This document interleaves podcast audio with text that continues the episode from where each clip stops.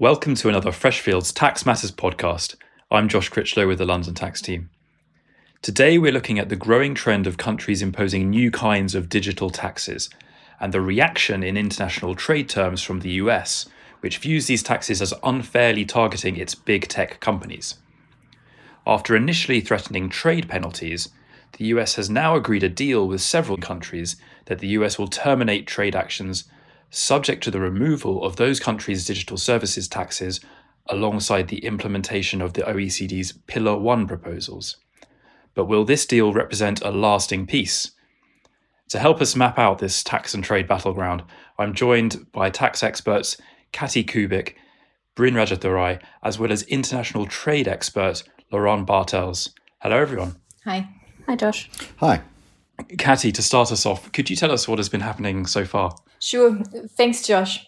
So, uh, back in 2018, the EU proposed a draft for a DST, Digital Services Taxes Directive, which was never agreed upon due to the direction of travel at OECD level and attempts to find an international solution to taxing the digitalized economy, all of which has now developed into the Pillar 1 and Pillar 2 proposals.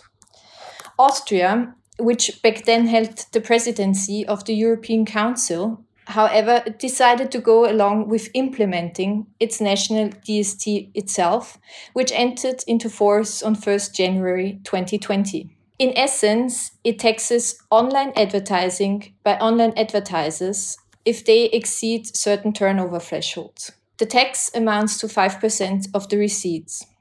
Now, due to the high thresholds, and some exemptions in the law, it was pretty clear and maybe even intended if one reads statements by back then Austrian Chancellor and Finance Minister that such DST would only burden non Austrian online advertisers. Whereas other countries either postponed actually levying their DST or its enactment, Austria carried out both enactment and levying the tax with the targeted technology firms very publicly passing on those costs to their online advertising customers. Thanks, Kati. And with these mostly US technology firms that were affected by this Austrian digital services tax? Yes. And this is actually what prompted the US to initiate a so called Section 301 investigation under US trade law into Austria's DST, alongside other prominent countries such as uh, the UK, France, Italy, and Spain. This investigation by the US Trade Representative concluded in early 2021 and found that Austria's DST and also others to be discriminatory in terms of the US Trade Act. Retaliatory measures in the form of US tariffs on Austrian products achieving an equivalent burden were identified. However, their levying was postponed to allow an agreement to be reached at OECD level on the Pillar 1 and Pillar 2 proposal I mentioned before. Now, since such agreement at OECD level was achieved among more than 130 countries globally in October, such uh, agreement also included the commitment by countries to either remove existing unilateral DSTs or not introduce new ones.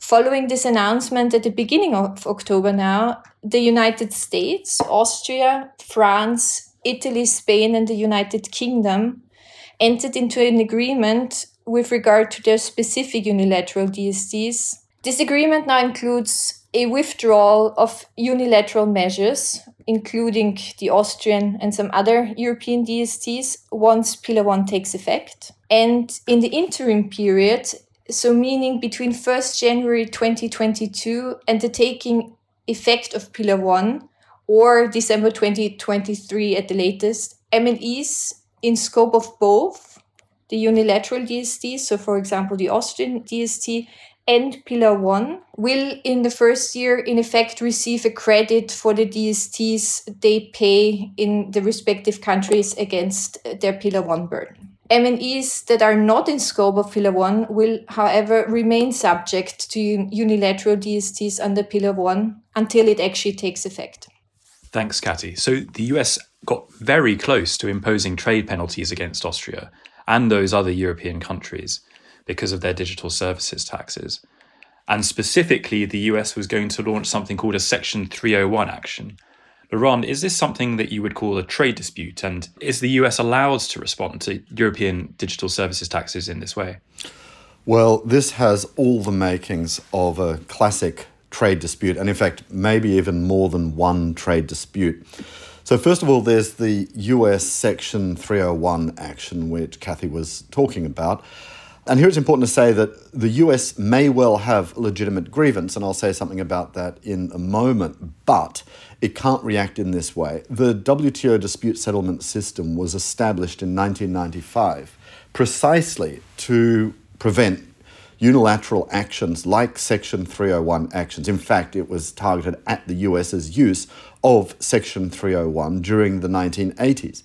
Now, since 1995, the US didn't get rid of Section 301, but it essentially promised that it wouldn't use Section 301, and this continued pretty much until the Trump administration decided to challenge the whole basis of the WTO system, and in particular its dispute settlement system. So, what this means is that if the US does adopt retaliatory measures, as it was proposing to do against Austria, as Kathy was mentioning, without challenging the DSTs through the WTO legal system, it violates a WTO rule itself.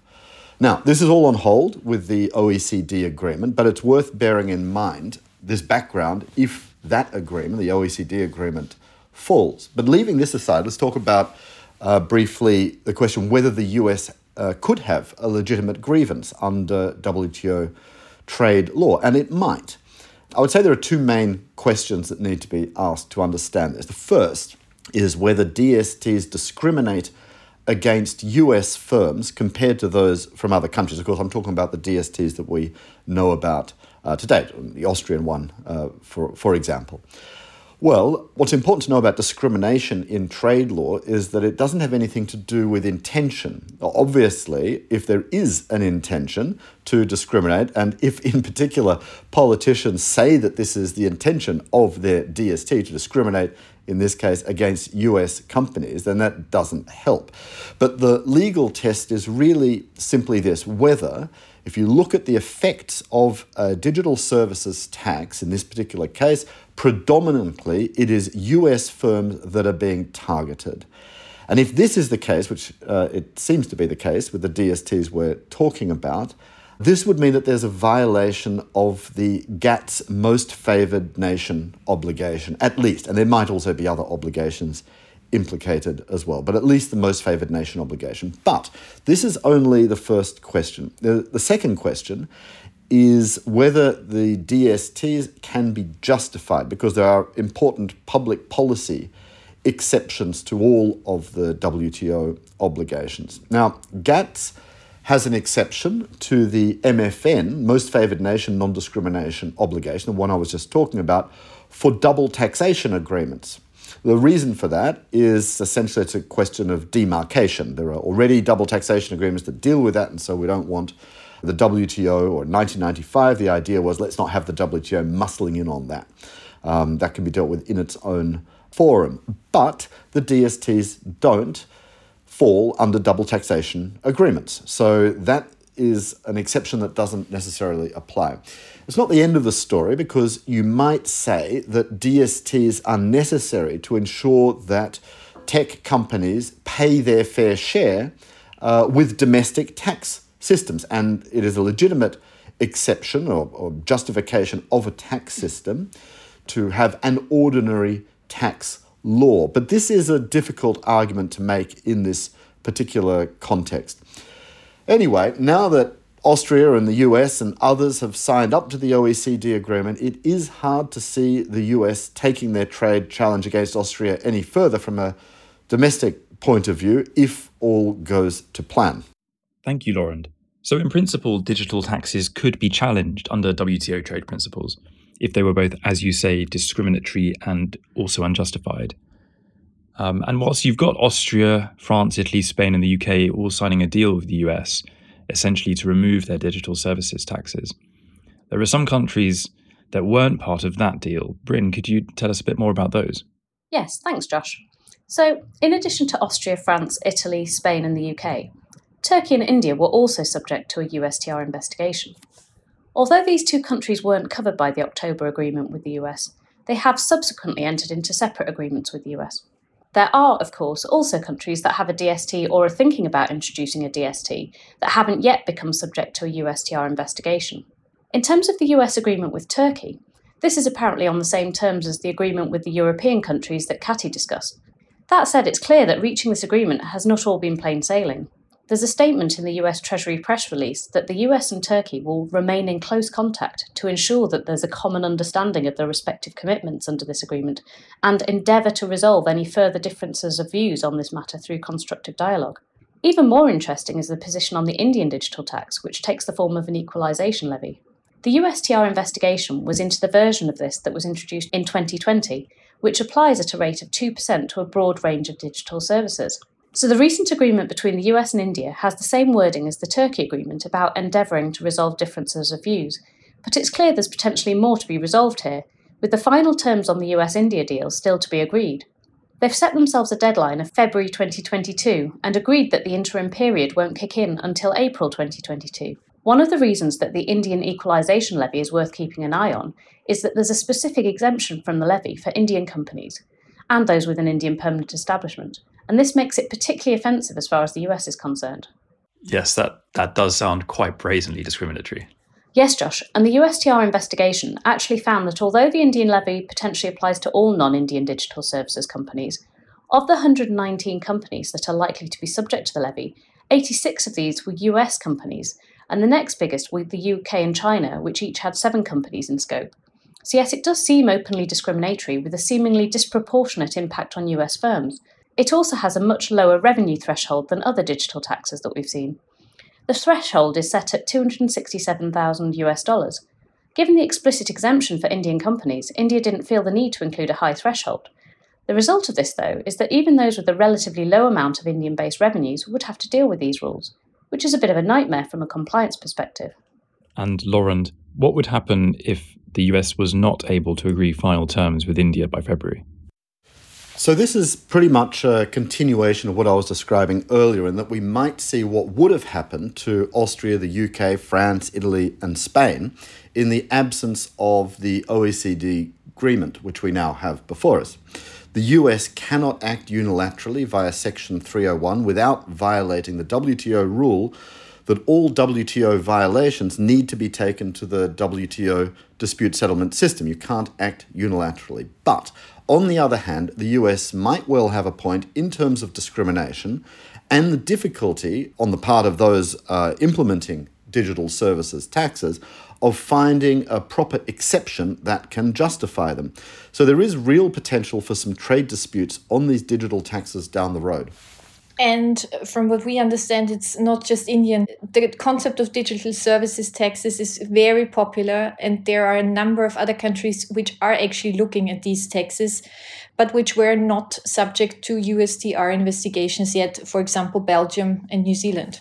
Yes, and whether any of these other taxes will survive will depend on what the OECD says about which digital taxes have to go.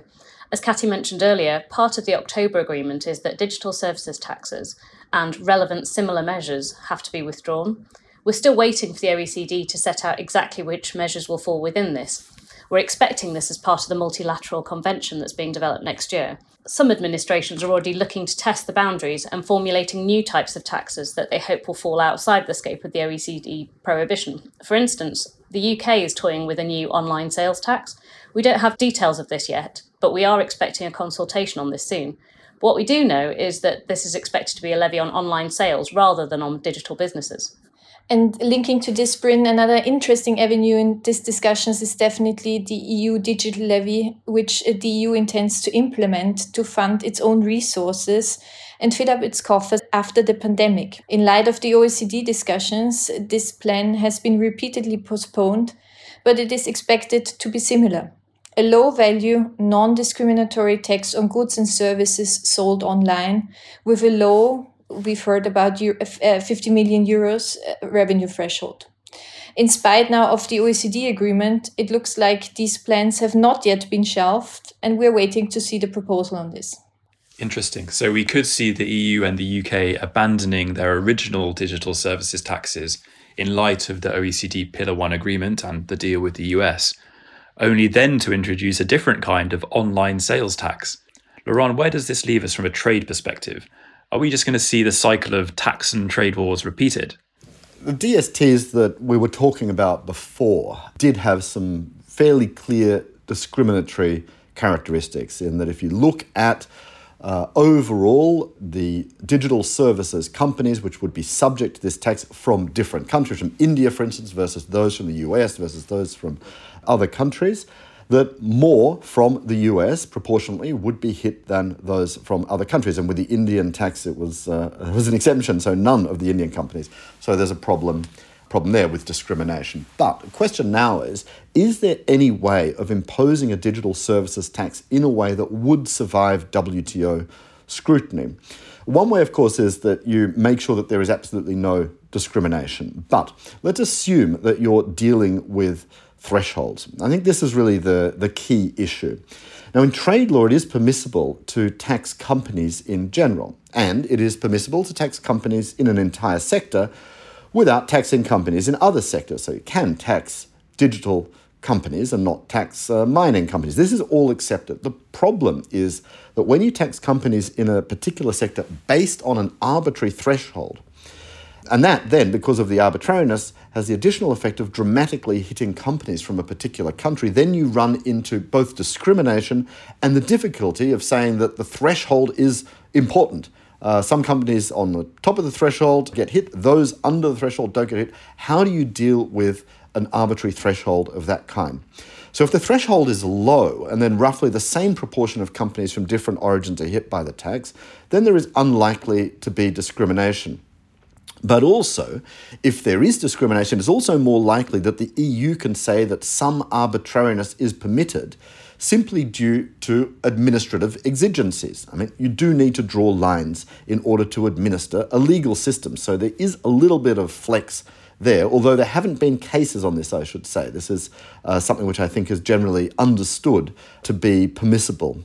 So, tax systems, to summarize, do not need to be perfect but they do need to be no more discriminatory than necessary. And I'm not sure that we've got that with the DSTs we've seen to date. We may see that with the EU's model.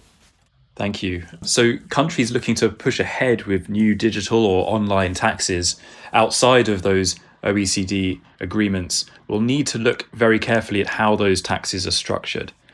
But for now, at least, the agreement to remove DSTs in line with the implementation of Pillar 1 probably represents a roadmap for trade peace for the countries that have signed up. Well, Josh, one final thing we should mention is that all this assumes that the US can get the OECD agreement through Congress. Even though the Biden administration actively supports the OECD plans, it's by no means a done deal that this can be implemented into US law, so this could throw a spanner in the works.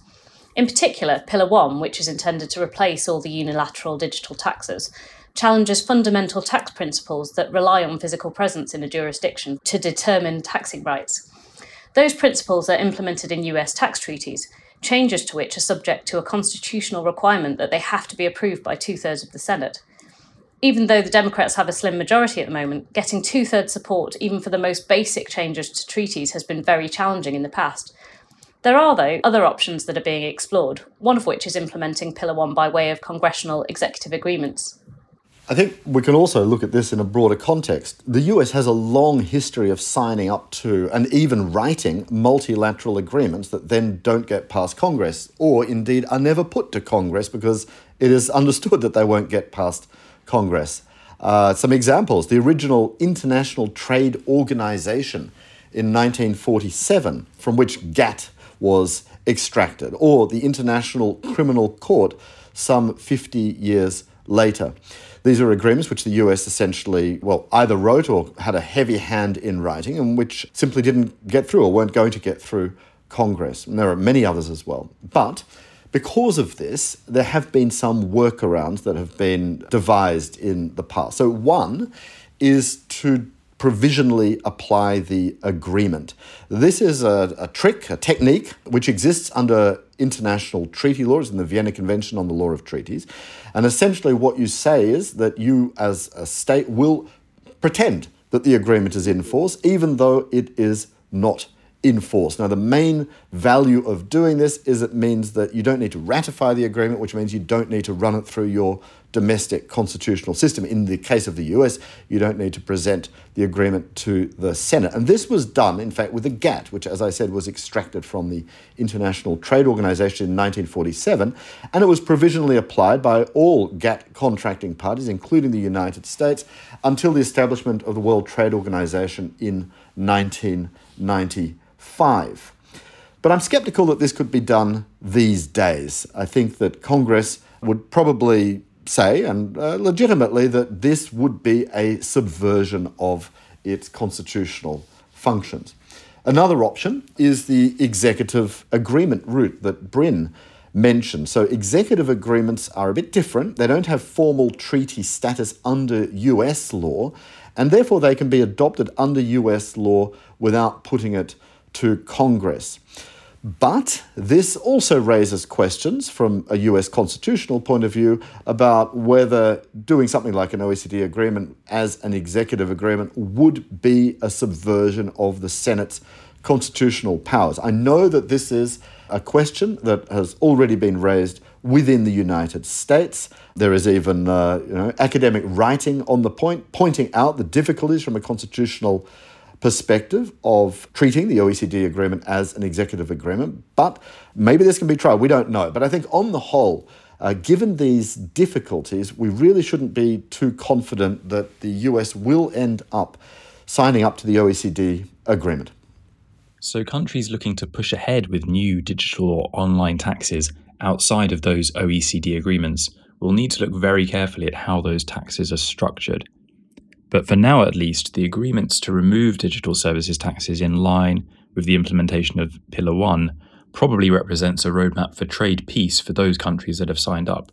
I'm sure we'll be keeping an eye on those developments, as well as on any countries that are intent on retaining their digital service taxes or introducing new taxes in this area. Thank you to all our guests, Kati Kubik, Lorand Bartels, and Brin Rajathurai. And if listeners would like more information on trade wars and digital taxes, please check out the Freshfields website or get in touch with your usual Freshfields contact.